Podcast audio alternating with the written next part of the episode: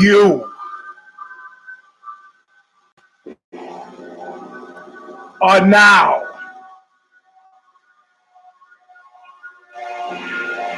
about to witness uh, the awesome, crushing might. Uh, oh, brother. You, Gene.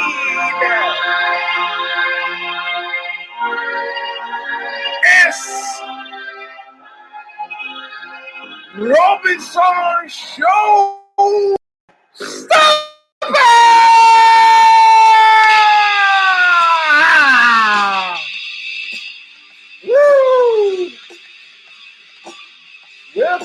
friends, to a show that seemingly never ends. This is round number, not a round. On this one, baby, high tech. We're version, one one five, one one five of the Eugene up to Show Stomper. Name of this show: Murder. He wrote. I got a I got a thought thing that's been going on in my head. I'm gonna share it with you. But first, Stigmata, sung in by Bob Riley. Sing it for Stigmata. You check him out on the New York Hardcore Chronicles. Don't check me out there. But Stigmata, the record is called Calling of the Just. The song is called Into All of Nothing. Still available from Revelations Records in Huntington Beach, California, where they shoot you to death in a nightclub and hit your car with a hammer.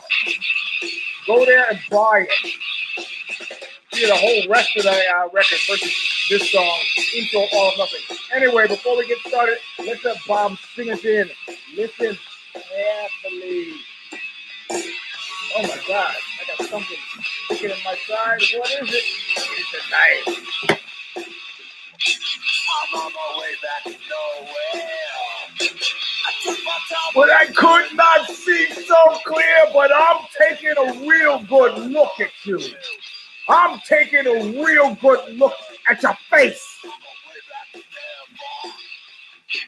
A free payback in full, always nothing. Hey, oh yeah, it's Archer here. Okay, uh, so where are we? Uh, uh, first of all, first of all, I've been in the grips of a. Uh, I've been in. A, hey, Genghis, he's here too. I've been in the grips of a uh, uh, uh, an obsession, and uh, this leads up to something. I'm not going to spend too long on it. You know, um, I tell you, we, the wife and I have been joking about the, you know, Eugene, the real saint, couple of saints, like a modern saint. I think one was Polish, and then one about 500 years ago, Saint Eugene. You know, so I figured I was going to work on this kind of uh, iconography with uh, Eugene, and you know, I got my hands pressed together in prayer, and I'm kind of looking up, and uh, and around me you see like twenty dollar bills with wings. So look, uh, this is all a prelude for this to discuss this shirt that I got on, right? So uh, my man Scott wrote. I started. I started as an Instagram joke, and uh, my man Scott Roselle from uh, Black House Records goes, you know, we shouldn't even. You know, he's got a band, a, a hardcore band called Scatterbox. We, we shouldn't even mess around. We should just do it. I said, yeah, but I got to track somebody. He goes, bro, I'll do it. And so he actually got off his ass up in Idaho and he did this this uh, a line of shirts, right? So then I say to Scott, I go, hey, uh, he said, uh, you want me to send some for yourself? And all of a sudden, St. Eugene, oh, the $20 bills with wings flying over my head. And I was like, well, um, will that inventory get deducted from the inventory that we're sending to the people at merch table? Because that's where you get it from.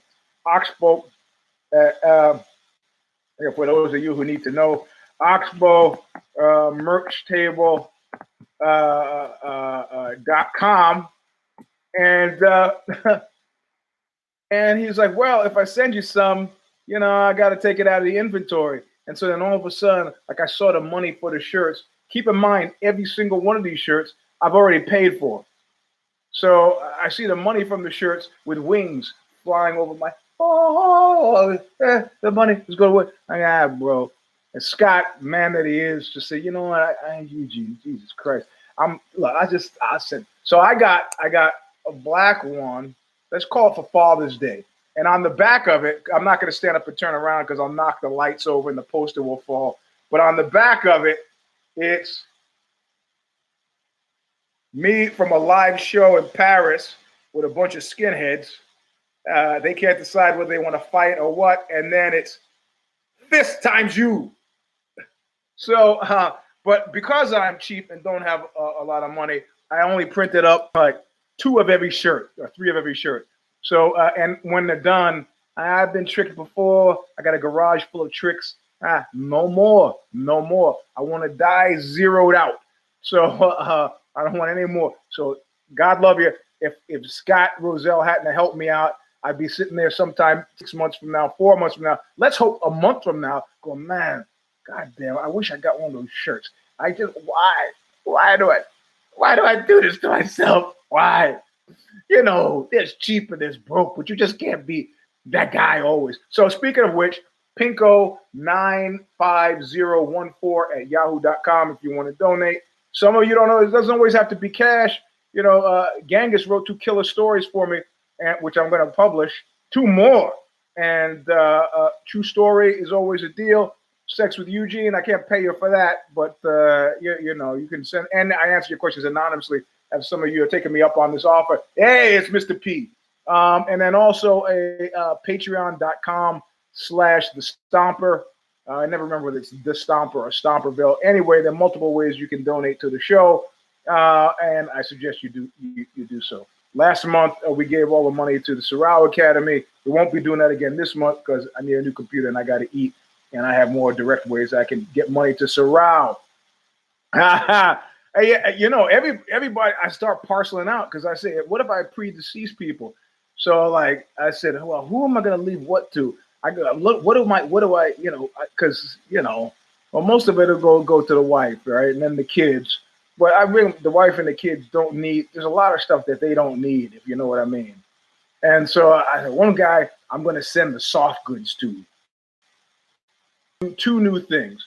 One, as soon as I figure out how to get somebody else visually on this show, uh, Alexa uses Ecamm. I'm going to have on-screen guests. And then two, coming up, I want to do a show that is just me and yous. And I don't know whether I do that, eh, have you call on the phone or whether it's super chat, um, but it's it's it's viewer directed versus everything that I've been thinking about. Y'all can come in, whether it's Obamagate or whatever else you want. It'll be your show. It'll be my gift. You know, maybe I'll do it on my birthday, maybe not, but it'll be my gift to use. But anyway, um, yeah, yeah, yeah. He Alexi likes it, but that him liking it, Ecamm is is half the struggle. Him liking it and being able to explain it to me is the other portion of the struggle. yes, yes, I hey, hey, I, I, I feel your pain. I had to try to explain stuff stuff to my mother about browsers, and I almost lost my mind because my mother is like me. So we got very little patience. Well, I got lots of patience, but you know, you, just suffer fools. And if she doesn't understand it, the problem is not her; it's you, like me. So okay, uh, so this is 115. I'm your host and uh, Eugene S. Robinson. Thank you for tuning in, uh, viewer. Uh, we went through the t-shirts. Archer got his. I want to do like a thing too, where I got photos of everybody in the shirts because those will last a lot longer than probably in the actual shirts. Um, but uh, Okay, all right, all right, cool. Thank you. Um, so look, look, I was thinking about something. Now, if you remember on the Oxbow, on the past Oxbow tour, you don't have to don a shillelagh on me. I'm not going to go into the whole story. But on a past Oxbow tour, I told you we spent two weeks analyzing why murder was wrong. Right? It seems like a simple thing that you would say, you know, murder is wrong. Mur- murder is a bad thing. Well, I, I think we can all people of open minds as we are on this show, we could all agree that sometimes it's a bad thing. Sometimes. But absolutely, like Octave Mirbeau said in his book, The Torture Garden, there are some backs that cry out for the knife. And we know who those are. There's some people that we that we can't like mosquitoes. Let's see, like I I I, I get, uh, mosquitoes are about the only animal that I can imagine that has no practical no no, no utilitarian use for humans. I'm sure there's probably something out there. Maybe it spreads malaria and this weeds out the weed. Maybe that's the deal. Even leeches, you know, have some sort of benefit. Ticks, uh, okay, let's say ticks and mosquitoes. That, that's a classification all of its own. That we right off the top we can go. These people, the, the human corollaries to ticks and mosquitoes, we could just wipe those people off the slate. But in general, it took us two weeks to get around to coming up with an answer as to why murder was wrong. Society has society society has uh, one job, and that's to perpetuate itself. Anything that aids and abets in the perpetuation of society, we commonly hold to be good, and anything that interferes, we commonly hold to be bad. A society that sanctions murder uh, um, as as a utilitarian tool, which is kind of uh, a redundancy, that has a utility uh, that believes that uh, a utilitarian bent to, to murder is inherently on an unstable society and therefore at some point will fail to perpetuate itself, failing at the most basic task of a society, which was to perpetuate itself. Hmm. Let's look at that a little bit more closely.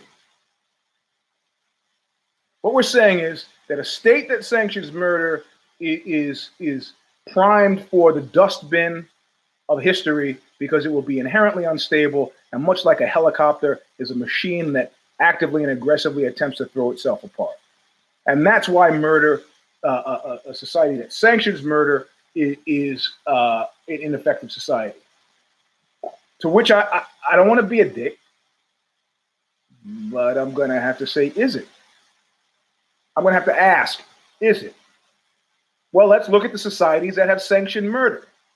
Now, keep in mind that the Nazis you know, were very careful after the 1923 beer hall putsch, where they thought they were going to take over things. The horse, the Horst Wessel song became a big deal. The early fighters, Ernst Röhm and, and Hitler and those guys, decided they were going to take over and run through the streets. They had freedom of the streets, but they didn't have any power. And what they learned there is that they had to run afoul of the law in the same way that ancient Greek philosophers, for corrupting the youth, when they say, said, look, we're gonna, you have to drink the poison, the hemlock, you got to go. And their their acolytes were like, no, nah, we'll, we'll sneak you out. Well, he's like, why would I want to flee? Why would I want that? Society at large has has has has determined that I am useless and of little value to society at large. And who am I to argue? I'm not a degenerate. I'm not an outlaw. I believe in the strength of law. So after 1923, cooling their heels in Landsberg prison, these guys, the Nazis came up with a plan, and their plan was largely, we will use the law.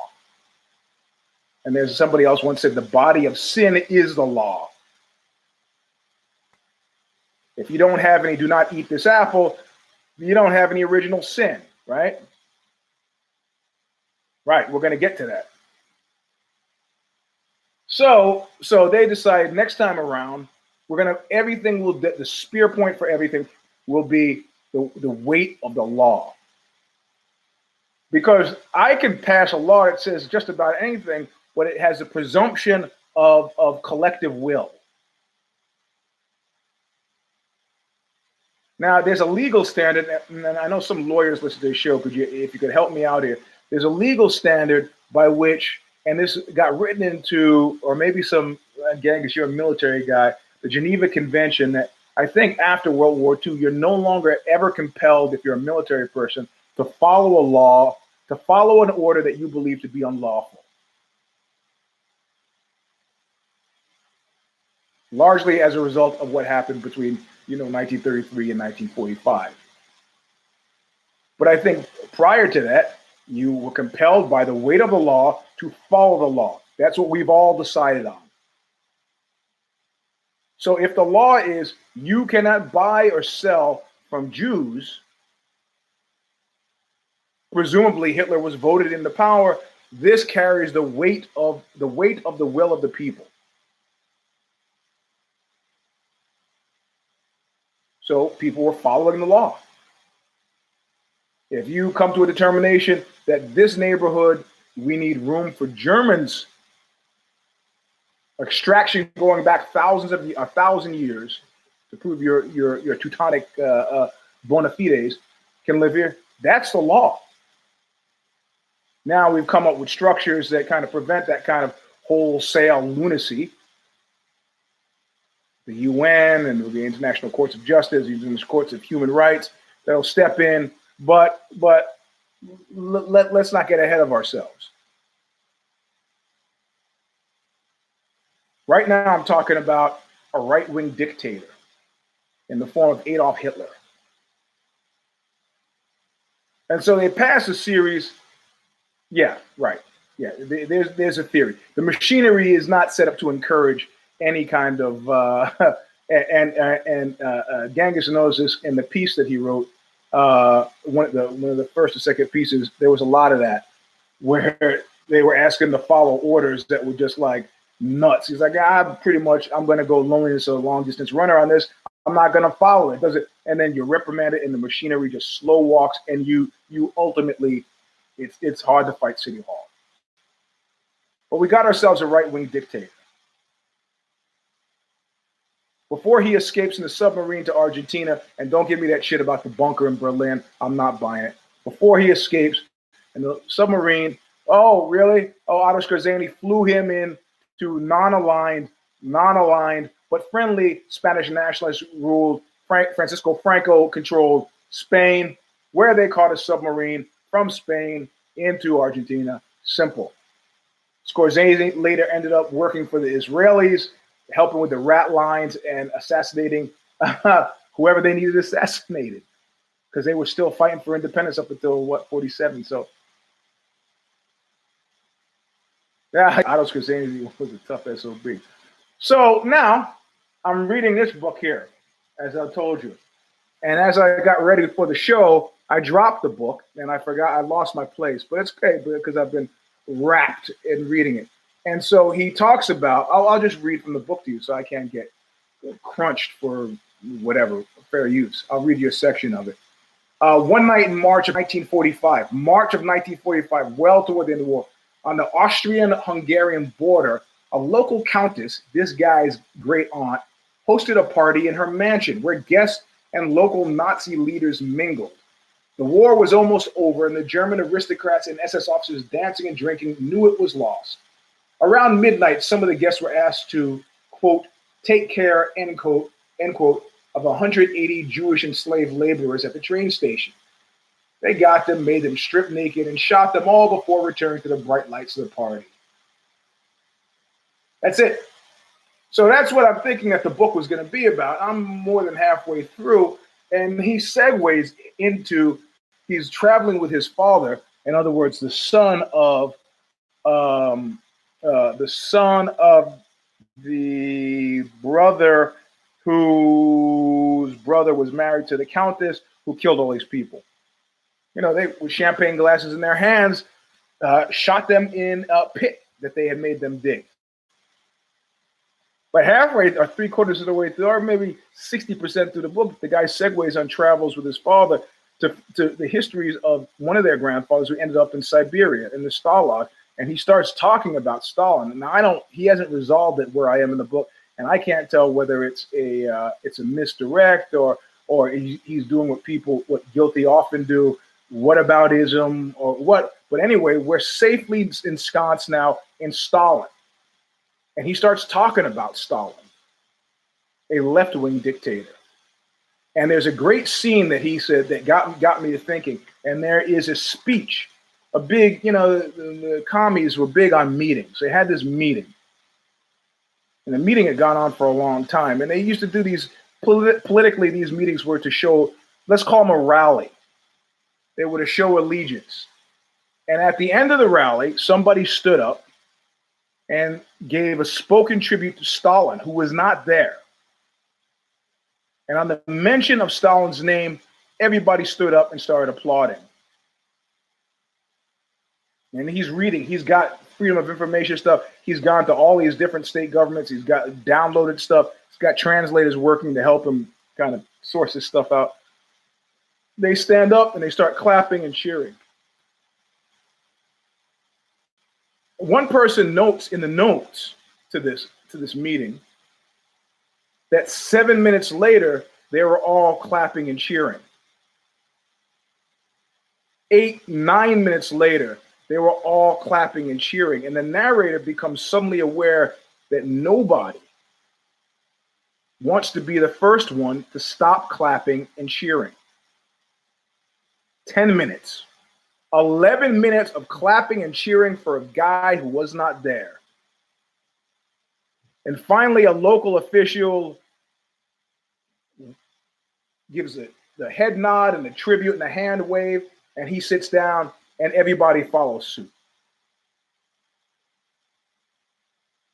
Two days later, that local official is arrested and tortured at a show trial. The narrator makes a note in the case file. And the note in the case file is never be the first one to stop clapping. If you look at the, st- the years that Stalin held sway, and he does an analysis of murder under Stalin. And he goes, in other words, they separate, unlike this, you know, with this, not unlike, like this coronavirus death total, where people go, it's an undercount, depending on your political persuasion. You know, the guy stubs his toe, they're going to say, ah, that he could die from COVID. So many people are saying it's an it's an undercount some people say it's an overcount. The guy stubs his toe, gets hit by a car. They say it's COVID. Some people say it's an undercount because people are dying at home. Oh, he killed himself. No, he killed himself. He died at home. So this guy does an analysis of deaths under Stalin, and he has a special term for uh, I think they call them like IFRs, uh, and I I'd have to go back to the book to figure out what it stands for. But in other words, what what he's factoring in is people who people who died unnatural deaths under Stalin. And the liberal estimate, near as he can figure out, 60 million people. I mean, of course, you know, uh, uh, and at one point his father breaks down because they're Hungarian, right? And he says, Do you understand? Do you understand that like 400,000 Hungarian women were raped by Russian soldiers? And his great grandmother said one of the way the only things that the Russian feared outside of other Russians was getting a disease. So she managed not to be savagely raped by Russian soldiers by saying she was friends with a Russian woman who could speak Russian and they could explain to these guys that they had inflammation down there. And that's the way she managed not, as she made her way back to Budapest, his guy's great grandmother managed not to get raped by Russian soldiers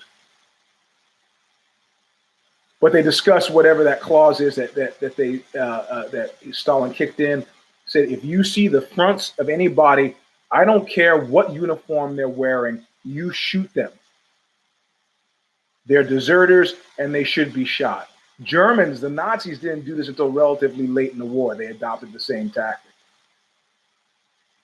of course, Nazis like like Mussolini said, not uh, Germans. It's nice that the Germans like our ideas. It's nice that the Russians could say it's nice like the Germans like their ideas, but like Germans, they will of course destroy it. So they like inevitably, if they didn't know who you were, like you could be coming from the side. You look at the guy, go, I see his front. They were hanging guys and leaving signs. He's a deserter. When the guy was like of no deserter of any kind.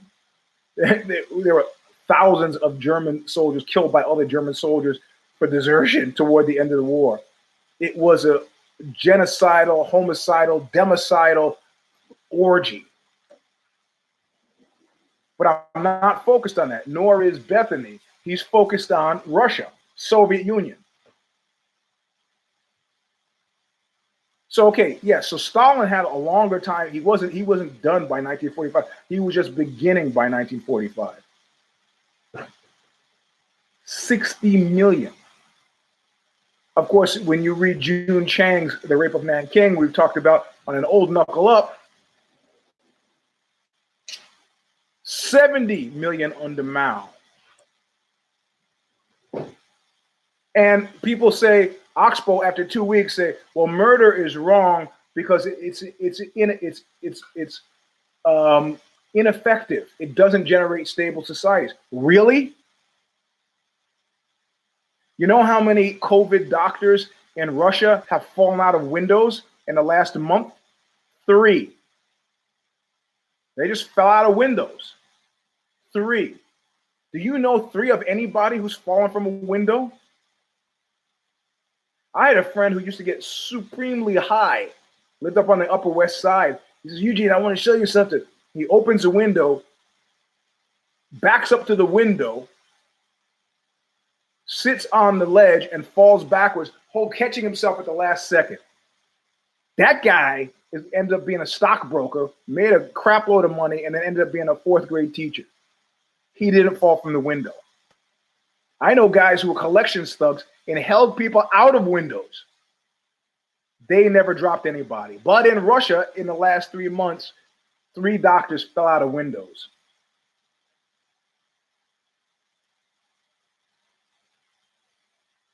Yeah, I mean, I'm not going for the Hillary thing, but but we're kind of getting around to that point. You can't tell me that Russia today and China today are appreciably or appreciably worse off as a result of 130 million fucking murders. Now, I could say, based on my travels in Russia, I've not been to China. Based on my travels in Russia, I could say, well, the society is more poor for it. Can I? More poor than what? Last time I was in Mississippi, didn't feel as good as the last time I was in St. Petersburg. More poor than what? Define non functioning. So I'm thinking, how is this possible that left wing dictators are worse than right wing dictators? And then I have to qualify what I mean by worse. And then I come to I come to a conclusion. Right wing dictators, and I'm talking now about uh, Mussolini, I'm talking about Franco. I'm talking about Hitler. A corporatist state is what these guys sat on top of. Outside of outside of uh, Hitler's belief in the biological roots of racism, is all about the money. Someone once said, and I think it was Christopher Browning, either or Daniel Goldhagen said, you have to understand that every act of murder 12 million acts of murder in Nazi Germany, every one of those was accompanied by acts of theft. So last week I talked about the mafia guy showing up to my gym out in Ridgewood with the Grand Prix trunk full of suits, and me thinking, ah man, the mafia is kind of chintzy, and then me realizing if you pay nothing for the suit and you sell it for fifty dollars, Whitmer is not a dictator. Those people, I hope they all die. I hope all those people die, and then they will learn a valuable lesson about right wing dictators. 80%, you can reduce your chances of spreading it 80% by wearing a $4 mask. It's not a financial disincentive to wear a mask, but you want to prove a point by not wearing a mask. I just came back from outside. I went running and I see these people. I want to slice their throats. You make your political point on somebody else's time, not my time. You know, breathing on me, look at it. I 80%, 80%. If somebody said, hey, you can increase your chances of not being murdered outside your house by carrying a gun, 80%, you could prove it to 80%. I'd be all into it. I didn't know about Whitmer, but what somebody said about Trump, they said something pretty incredible. They said, you know, for a guy who's supposed to be such a strong man, he does a lot of whining. And I start thinking, yeah, that's the number one reason why I wouldn't want a friend of mine's wife died. Came out and hung out with us. He's trying to get over it. My buddies were like, hey, we got to cut him loose. Like, what do you mean, got to cut the guy loose? Ah, he's depressing. That guy's got a right to be depressed a little bit. This guy's had no stomach for it. Some of those guys, like Trump guys, now it's like you couldn't spend five minutes with this complaining, whining. Everybody after me, blah, blah, blah, you got to go toilet. Man up just a little bit. Please. uh, yeah, you could afford it. You guys lived as like not. I couldn't. If you shot with a machine gun and went around this circle, you wouldn't hit anybody. you perfectly are perfectly in place not to do that. These people convening on, on all those all those cats. I keep tweeting out the guy in Florida whose wife is in a coma. He's like, well, you know, God didn't want, and I'm sure she would forgive me. You, you gave COVID to your wife, and she's in a coma. Forgive you. Yes. Yes. Yeah. Shoulder your burdens in silence. That's that's a, that's the thing. I feel about Trump the way at this point now I feel about Madonna. It's like just leave me alone. Just leave me alone. But I'm getting track, and I want to focus on. So, um, so Stalin and Mao they they did what they did right up until they died. Right wing dictators, all they care about is the money. All the th- you don't. I know you don't want to hear this about Mussolini, but a lot of the stuff, a lot of the workers' rights that we have, came as a result of Mussolini, and he didn't do it necessarily because he was a friend of the worker. Workman's comp, the time you know off, vacation time. He probably did that because he was Italian, but that's another point. These guys are making common cause. Hitler was getting huge amounts of money from Ford. Ford was a virulent anti Semite. He made deals with Daimler Benz. He made deals with Thyssen. This woman was connected to Thyssen, the, the, uh, the guy's uh, uh, great aunt, was connected to the Thyssen fortune. Volkswagen, could go down the list. Hugo Boss designed the uniforms. Yeah, and that that that that father thing is that's killer. Believe me, people say you you should forgive your father. Go, no, no, I got my place in the crop uh, uh, uh, Bayer. The Pope, the Polish Pope, actually was a chemist before he became a religious person. Worked on Zyklon B. This was a corporate state unbridled. Small cat piss. Unbridled. The undoing was this weird twist of biological, believe in biological racism, which caused them to uh, kind of unseat themselves from a, a pretty valuable portion of their population, the Jews. But even then, it was tied into the belief that Jews were, you know, the old the old saws about uh, um, you know Hebrews and the, uh, cash, all that anti-Semitic stuff. But yeah, yeah, Christian Dior, right. However, left wing dictators are ideologues. And their struggle is singularly a class struggle, which means different things, different places, and it means different things in those same places.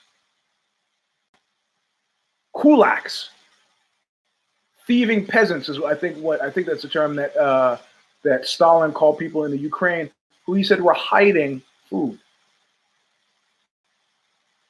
Yeah, Mussolini was a former former journalist. Now, all of these people, all dictators believe in the transformative powers of violence. Like every single one. Mao, Stalin.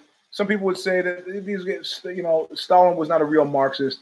And some people would say that Lenin had intended fully to do what Stalin did, had he not gotten sick and died. Said true Marxism existed for like 10 seconds and then it went on to this other thing. They all believe in the transformative powers of violence, as do we. There's not a single person listening to this show at, at some point who hasn't understood on a very base level that sometimes a punch in the mouth is a solution to many problems. We believe it in micro, we believe it in macro. Yeah. So this class war, this class war that nobody wants to talk about. I don't know if I, I showed you that book, that Fussell book on class. Nobody wants to talk about specifically in America because we're supposed to be this class of society. Is is is is is is it's there and it's happening. And I don't care what gets you to pick up the gun to run to that battlefield. And I don't care what you get shot for. The reality of it is it's undergirded by class 100% of the time. 100% of the time. I mentioned this on Memorial Day because people can go to, uh, uh, uh, yeah. Yep. People can go to Vietnam now on vacation. People can go to, to get go out and you can get a nice dacha in Russia. You can travel around uh, when you know everything's not locked down, as long as you don't make noises in Russia, noises near open windows. You've got enough Chinese money in in uh, in in uh, uh, in America that America is not, you know, oh, we're not going to do this trade deal. Oh, we're going to punish them because this COVID thing. You know, you know what you're going to do? I'm going to quote McRapist. You'll do fucking nothing. Only the cheap seats at this point are worried about biological racism. Only those people with Confederate flags and rusty pickup trucks are out there thinking about immigrants. Every single plutocrat, every single person in power doesn't think about immigrants as anything other than a spreadsheet item. And I thought about this recently because there's a, a, a, Facebook group that I'm part of for the neighborhood that I live in.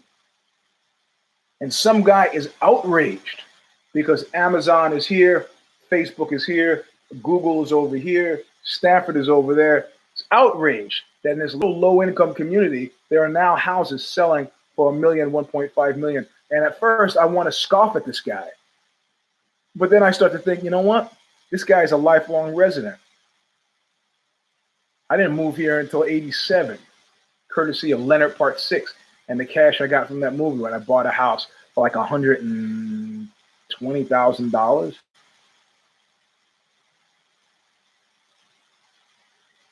He's been a lifelong resident. And he probably lived in an apartment with his family. And now that he's of age, probably in his 30s, realizes that he can't buy a house in this neighborhood. And so at first I was like, you know, screw that guy. That's the way it works. That's the way the cookie crumbles. And then I was like, well, what, what must that be like? But like that Black Flag song says, from the start I see the end. What must that be like? To see your future limited, limited horizons and all. The number one thing that I hate, you know, they have that, that 20 questions or the, the doer doers thing or some uh, Esquire does it too. It's a quality you most admire and a man, and the quality most admire in a woman. For me, uh, men and women, it's largely the same. The quality I most admire in others, though I believe it to be a curse in myself, is ambition. On a scale of zero to 100, talents factoring somewhere in there, you can have people who are 100% ambitious with zero talent. Somehow you got to get those numbers right. There's, there's three things there's hustle, there's hustle. Well, how no, no, no, no, no, no. Hustle and ambition. Let's call, call this the same thing. So there's ambition. No, no, no. They're separate. There's there's hustle because you can have ambition, like I want to kill, I want to kill the world, but you could have no hustle, so you're just a guy on the couch. So you have hustle, ambition, and talent. These are the three things. I'm not going to put timing and luck in there. I'm assuming you meant luck and not lick. So if you have zero, if you have zero hustle and zero ambition, but 100% talent, you're the kind of person that nobody will know about you till you're dead. The, the Portuguese writer Pessoa, who I love, uh, uh, case in point. Suppose you have 100% hustle, but no ambition and no talent, you're probably going to be a thief or a criminal out there doing lots of stuff, but you got no talent and you got no ambition. And ambition is escaladio, it builds. But you can also have downward ambition. I want to be the best drug dealer I can be, but typically that. So then what, what's the third option? That you have lots, or no, there's, I think there more. That you have lots of ambition, you, but you have mediocre talent and no hustle. Then you're maybe like me, you're kind of hoping that people discover you. And if it happens enough times, like the fight book, like the movies and TV are done, then you're like, okay, I, I, I can work on the work and other people will discover me. And if they don't, I'm fine. If they do, that's great. These are the qualities that I most aspire. But tumbling into the room is what? Tumbling into the room is class. Or maybe it never left. So this guy could have 100, he could 75% hustle, 75% uh, percent, uh, uh, uh, 70% hustle, 75% ambition, 75% talent. But like my mother said, if you read the Mother Mother's Day tribute that my mother wrote, I tweeted it out on OZY.com. If you don't get a foothold, you're not going to make it.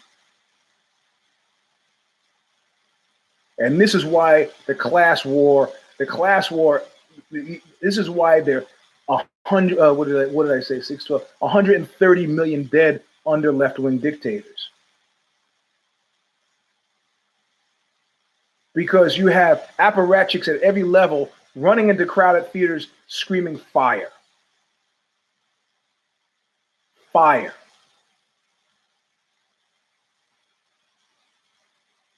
And I have to say, America is an exceptional place because what? Because capitalism, capitalism, as it works hand in hand with class, has people on both the left and the right running into crowded theaters screaming fire.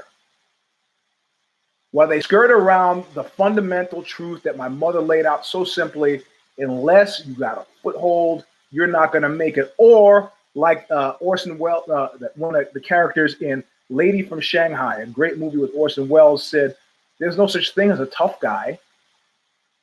You know what a tough guy is? He says to one of the characters, "A tough guy is a guy with an edge."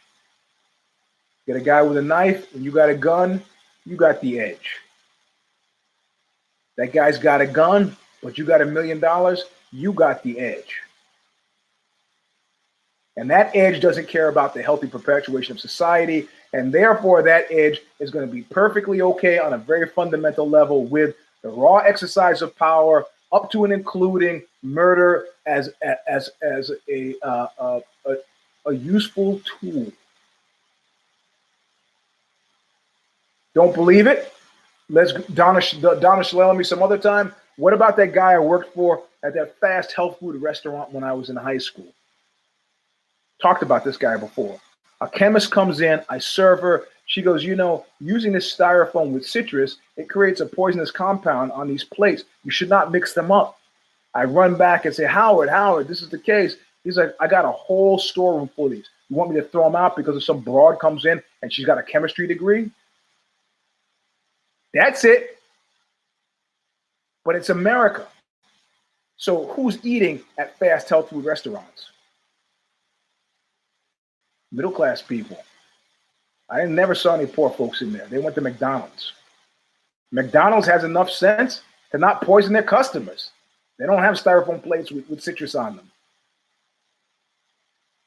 Just because the plutocrats and the billionaires and the capitalists and the people who use murder functionally sometimes end up benefiting you by generating 401k plans so you can pay for your retirement by stock options so your kids can go to college.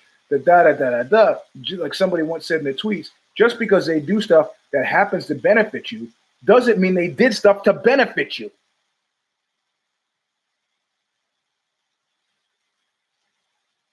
We say poor people have to eat too.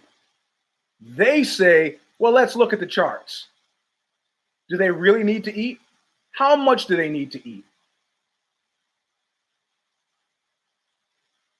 In the face of a middle class, a woman who's got a PhD in, in chemistry coming, say the guy didn't care. He was going to poison them if that stock room was empty and the plates, and maybe he was going to consider getting new plates if he could get a good deal on it. We are unhinged by people running into theaters screaming fire.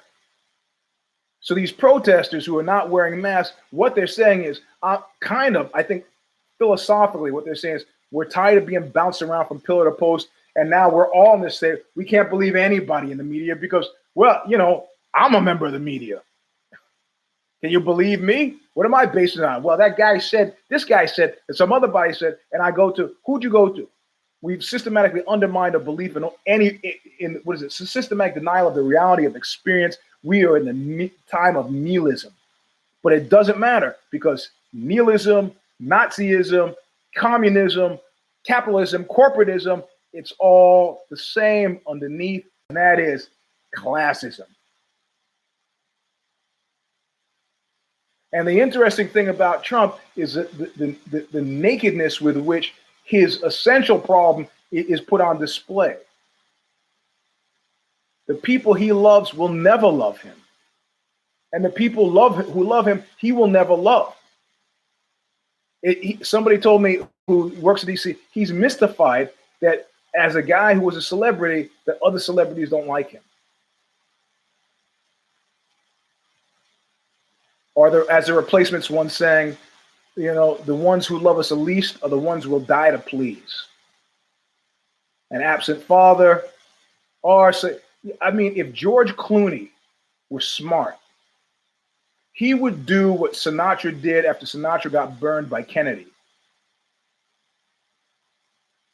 Yeah, that's that's right. And when Sinatra got denied by Kennedy, he was like, you know, fuck that guy, became a Nixon guy. If George Clooney were to have that kind of mid course correction, he could get Trump to do anything. Anything. And I say that because an interesting thing happened to me. A guy who I knew in high school died this past week, Thursday. And I'm not going to go into a long story. I, bored the wife with it enough. And he and I, he was a year older than me. We were kind of friends, but he had he, we had a kind of hostile relationship. He was on the football team. He was a black cat, but he had he had a he had a um, he had a fan club, and he was he was pick on me and this friend of mine, and I I, I always like I thought it was very funny. And but my friend, you know, my friend was a little bit afraid of him, and he picked on him too much. Yeah, you guys are gay. You're always hanging out together. You're gay. You're gay. I was like, I don't care. It's like saying I'm, I'm Japanese. What do I give a shit? I don't care. And one day he said something, and he kind of see my friend was afraid and bothered, and I didn't like that. And everybody had been talking about colleges, what college they were going to next year, senior year. And so I turned to him and said, Hey, Richie, hey, Richie, what high school you going to next year? And I just, yeah, was needle across the record. And Richie was like, hey, remember that party I invited you to last year? He had a banging party up in Harlem that I got to, had a great time. So remember that party I invited you to last year? Yeah, I goes, well, let's see if you get invited this year. I felt like saying, Richie, there's nothing you can do to me that's gonna fuck with my day. Nothing. Nothing. And I tell that story by way of saying, there's no theater that I'm in that you're going to run into and scream fire that's going to upset me. People say, "Oh, Eugene, at the beginning of it, you know, you're a hypochondriac. This has got to make you feel nervous." I said, "No, this is what I've been waiting for. This is what I've been preparing for." I'm watching everybody run around like chickens with their heads cut off, and I'm perfectly calm. I've been preparing for this for 57 years. I've been social distancing since 1962. The riskiest thing I've ever done is have sex.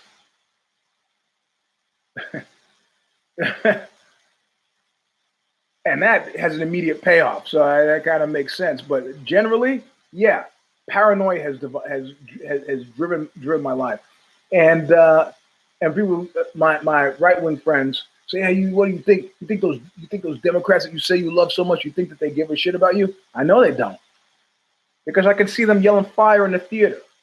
And I can see how many people who grew up in neighborhoods like this will not be able to buy a house. Where can they go? Uh, on the one hand, I want to give the guy a dose of, of tough love. On the other hand, I understand his problem. I understand what it's like to see a wall, to be in a hole and see a wall and know that that ladder is never coming, even if you have 100% ambition. If you have 100% ambition, and 100% uh, uh, uh, uh, hustle and 100% talent, You could still be in that hole and you're waiting for luck and timing for somebody to stumble across that hole and lower that ladder. And that person, more often than not, is on the payroll to the plutocrats that don't give a shit about you.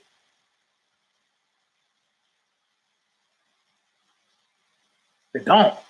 They don't. A friend of mine who grew up in what used to be Soviet Georgia was talking about how they've they've recast how they understand Stalin healthily. People are like, ah, it was the people around him that are the ones that we love the least are the ones we'll die to please. I could walk in there with that same line of patter, class hoo ha, fire in the crowded theater, and I would get elected again. Duterte in Philippines is going to start killing people, right wing dictator, but he's made all kinds of deals because they care about cash. Cash or class always comes out to the same thing. It is the same thing. We don't shouldn't even have different words for them. And like my friend from Soviet Georgia said, I don't want to drop that and not get back to it. He, he's the one who's telling me that. He said, you know, I go, man, they're crazy. Goes, not so crazy. Look, it's hard to care about one person, let alone 30 million, 300 million.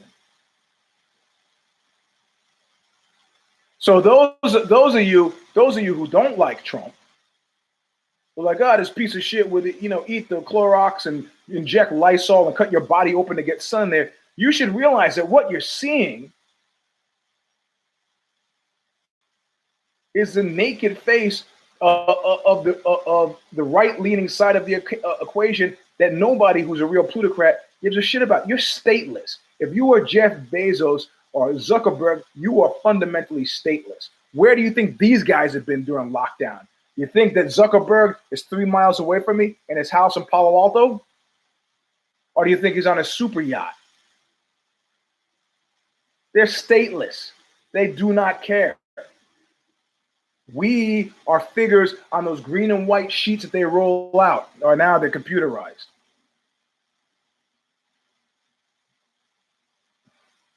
Oh yeah, eighty percent willpower. Yes, yeah, willpower. But willpower is Let's call let's say willpower is part of hustle. And, and I can tell you, there's a, uh, my uh, ex stepfather wrote an article about these three guys who went down to the Everglades. They went hunting and fishing and taking canoes, and they got blown out of course and got screwed up. One guy hurt his leg, something, and he would they put him in a, in a canoe and we'll tow him. So the other two guys are in walking through the swamps, towing this cat. They had to drop one, towing him and the guy is like freaking out. Like, we'll never make it. We'll never make it. Total elapsed time 17 hours. They were lost. The guy dies half an hour before they find their ways back to their, their way back to their vehicle.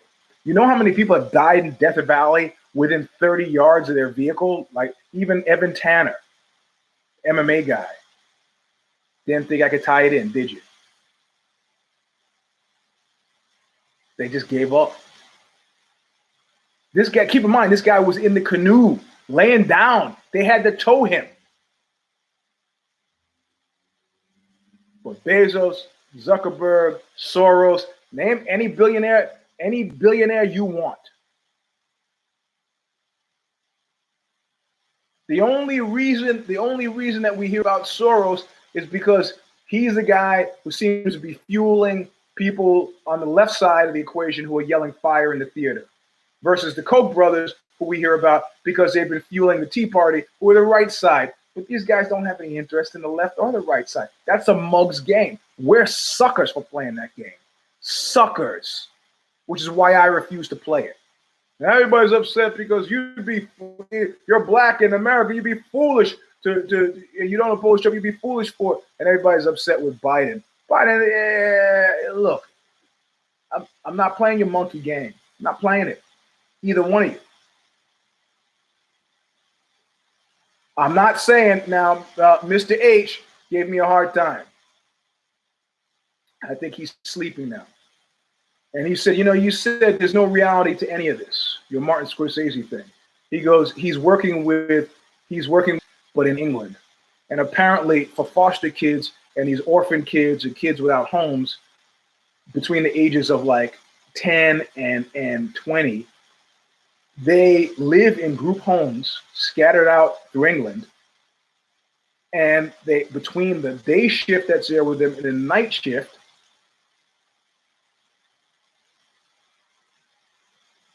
they have four hours. No, five. So the day shift stops working. The day shift stops working at three. The night shift doesn't get there until eight. And do you know what happens between three o'clock and eight? Every single ne'er do well, they descend on these kids and they turn them into prostitutes, drug dealers, gang members, mules. They have no say. No say. And he said, You're out there telling people there's no reality to any of this. And I'm telling you, there's reality to all of it. And I and I said to him, Oh, you know, you're misunderstanding me. I what I what I'm saying is there is much or as little reality as much reality there as there were in 12 million people or 130 million people dead. Somewhere there are real people living real lives that are completely not interested or not interesting to any of the plutocrats that control the strings that make us jump. That's not nihilism I'm talking about. Come November, come, I got my finger in the air. And come November, I'm going to vote. And how am I going to vote? I'm going to vote for the plutocrat crew that I think is yelling fire in the crowded theater less loud than the other side. Simple. I don't want to be grifted. And the one that's la- screaming the loudest is going to grift me the hardest. You can say, yeah, yeah, Eugene, yeah, yeah, yeah, yeah, yeah, yeah, yeah. But yeah, yeah, I know. Uh, Liam. So yeah, ha- have you ever have you ever voted for a Dem- uh, Republican? Nope. Are you opposed? Not necessarily. I got to go with Chris Rock on that. He said, you know, I'm a rich guy. I would probably be a Republican too if it wasn't for we hate black people thing. And don't tell me I got a whole list of, from Trent Lott, the who's a guy in Texas, Rick Perry, with his, you know, uh, there's just there's just too much evidence uh, uh, accrued on, on that side to say that after after Lyndon B. Johnson, the civil rights legislation, and swinging swinging the Republican Party became what what used to be the Democratic Party Yo, come on, stop. Ben Carson, that guy, that guy is as present as, as uh, Clarence Thomas. Clarence, Clarence Thomas opens his mouth, people almost have heart attacks. They forgot that he could talk. Lucas Don Valor, Ben Carson. You would have thought we would have heard more from the doctor with this COVID stuff.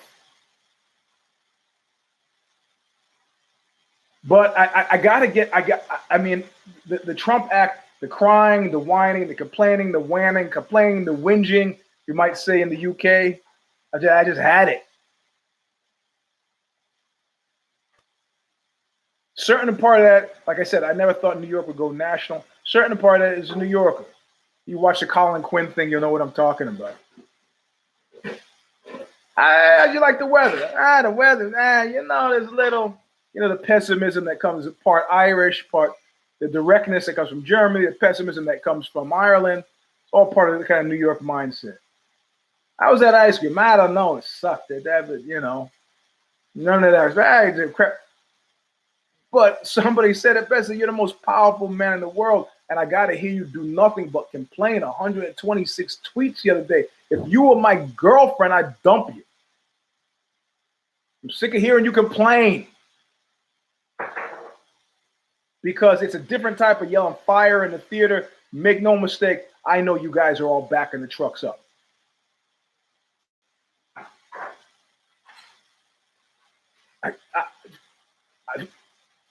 This Bezos, this thing.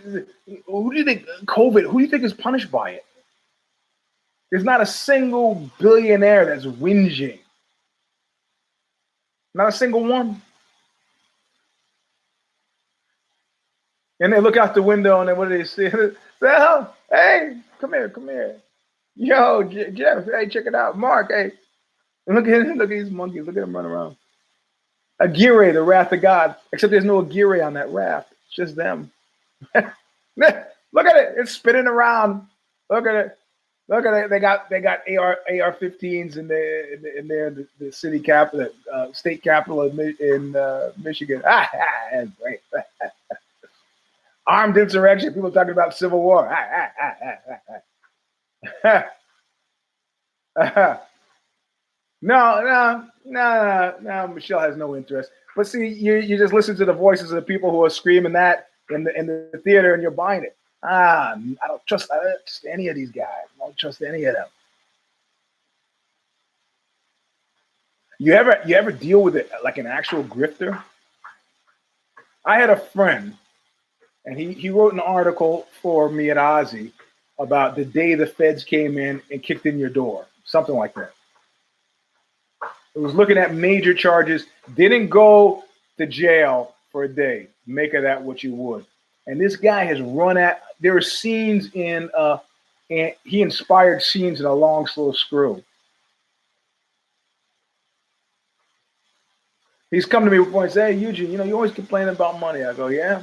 He says, "You know, a guy like you, you should never have money problems." I was like, "Yeah, well, I do." And he was like, "No, no, no, man, you should never have money problems." I tell you, you know, you got if you if I had even just five thousand dollars, I could double that money for you in a month. I, I said, Oh, really? And he's like, Yeah, I mean, just you know, through a series of clever. I go, day trading? Oh, dude, day trading is for suckers. I got. I said, let me get this straight. If I gave you five thousand dollars, you could double my money in April. He's like, Yeah. I go, Wow, that's amazing. Where do I sign up? And he could say, Okay, you're making fun of me. I was like, Yeah, bro because my there's a there's a wonderful calculus about my wallet, and it's like my wallet is happy. It's like the the, the Jack and the Beanstalk thing, and every time he tries to the the, the the the the bird that lays the golden thing, it starts screaming. I open my wallet. Ah! Ah! Close it up. You know? Yeah, and the people that have got most consistently in trouble with me are people I know who have money. I dated some woman, she had oodles of money. And started busting my balls about our future. God, that's like somebody turning to you who's been screaming fire, fire, fire in the in the crowded theater and turns to me and says, What are you gonna do about it? Me, me you mean me at the bottom of this hole? You, how am I going to get up and help you? You cheese eating, you, you. I flipped out. And later she said, Yeah, I, I kind of suspected if I said something like that, you would flip out. And I kept waiting for the circle to close. Much like the line from Spinal Tap. Do I have to come right out and say it? Give me some money. And so the show has come full circle. Here I am yelling fire my in, in my crowded theater. Ah, yeah, I, I tell you, I tell you, uh, Genghis, frankly, hu- hustle, ambition, and, and, talent, well represented in, in, in all three categories. Now, if he could just kind of, if he could just kind of, you know, I don't even know where that the the the, the, thing just stop believing the grifters, you go far. These two stories, I, I don't know. Uh, OZY is kind of winnowed down to three new stories a day. I don't know when I can run them, but the three stories that he wrote, or the two stories he wrote for me recently, are killer. Great stuff. And I'm saying that to you because uh, I'm saying it, Genghis, because I haven't emailed you that, and I know you get kind of touchy. I've been busy, but they are great stories. I said it for the world to hear. Uh huh. So yeah, I'm, I'm over time. 104. See you later, Archer. Uh, I, I, I've rambled on too long. But murder, that's the forest. Our, our, our cash fuel class uh, class war. That's those are, that, uh, uh, those are the trees. Oh no, murder of the trees, class, class war. That's the forest. That's where we are. You are a line on somebody's spreadsheet. Think I'm joking? You know what this phone has? It has an IP address. You know what this computer has? It has an IP address. You don't think we are all listed on some chart?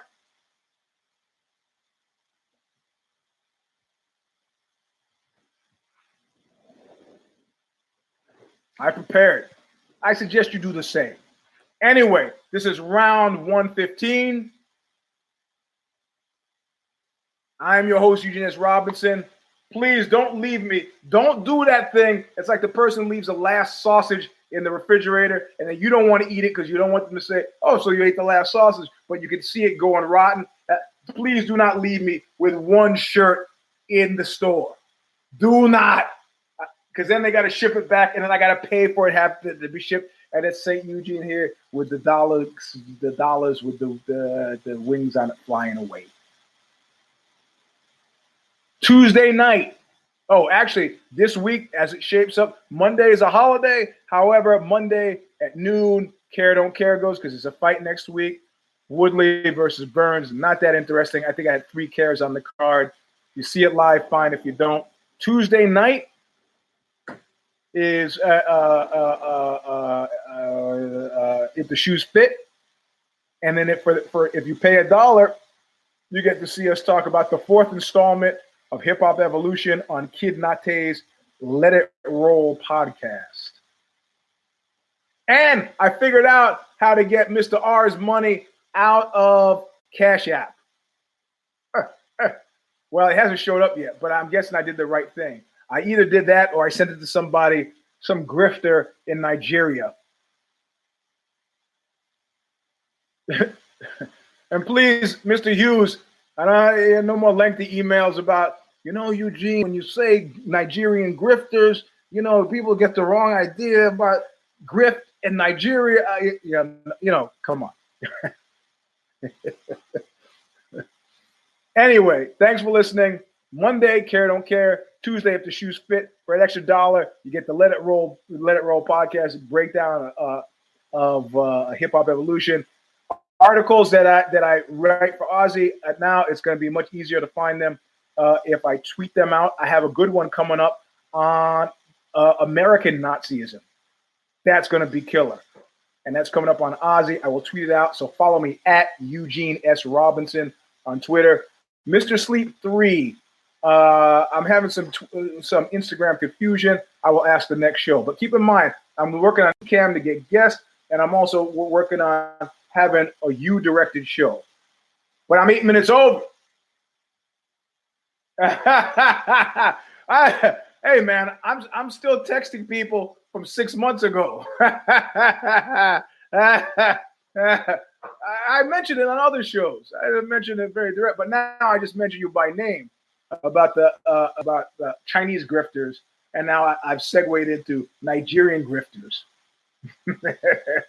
Man, and the whole show fundamentally were about plutocrat grifters, which sounds kind of more generalist.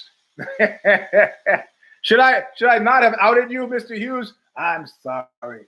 I apologize, Mr. Hughes. I I've been drinking.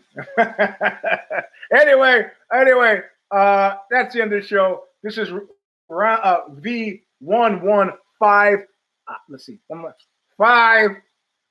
Weird. I'm a weird guy. we haven't figured that out. Um, try to live until next week. Of course, next week it'll be more MMA infused because I did intend to somehow weave the bald one into it, but I only got to Evan Tanner, so we didn't get it. Next week with three fights. next week with three fights, uh, we will have something to, to, to MMA. And I, if you remind me, I'll pick up with this MMA thing because I'm I'm upset about the Johnny and Johnny Francis Ngannou thing and the what I think is a, a Baldwin major net, as well as the continued saga of Nick Rapist who can't shut his pie hole. After this, gonna eat dinner and gonna make a video. I'm gonna make a video for you, man. I play a wizard. Uh, it'll be great. Anyway, thanks for listening. We'll see you soon. And hey, hey, you know what? Look what you made me do! Ah! So long.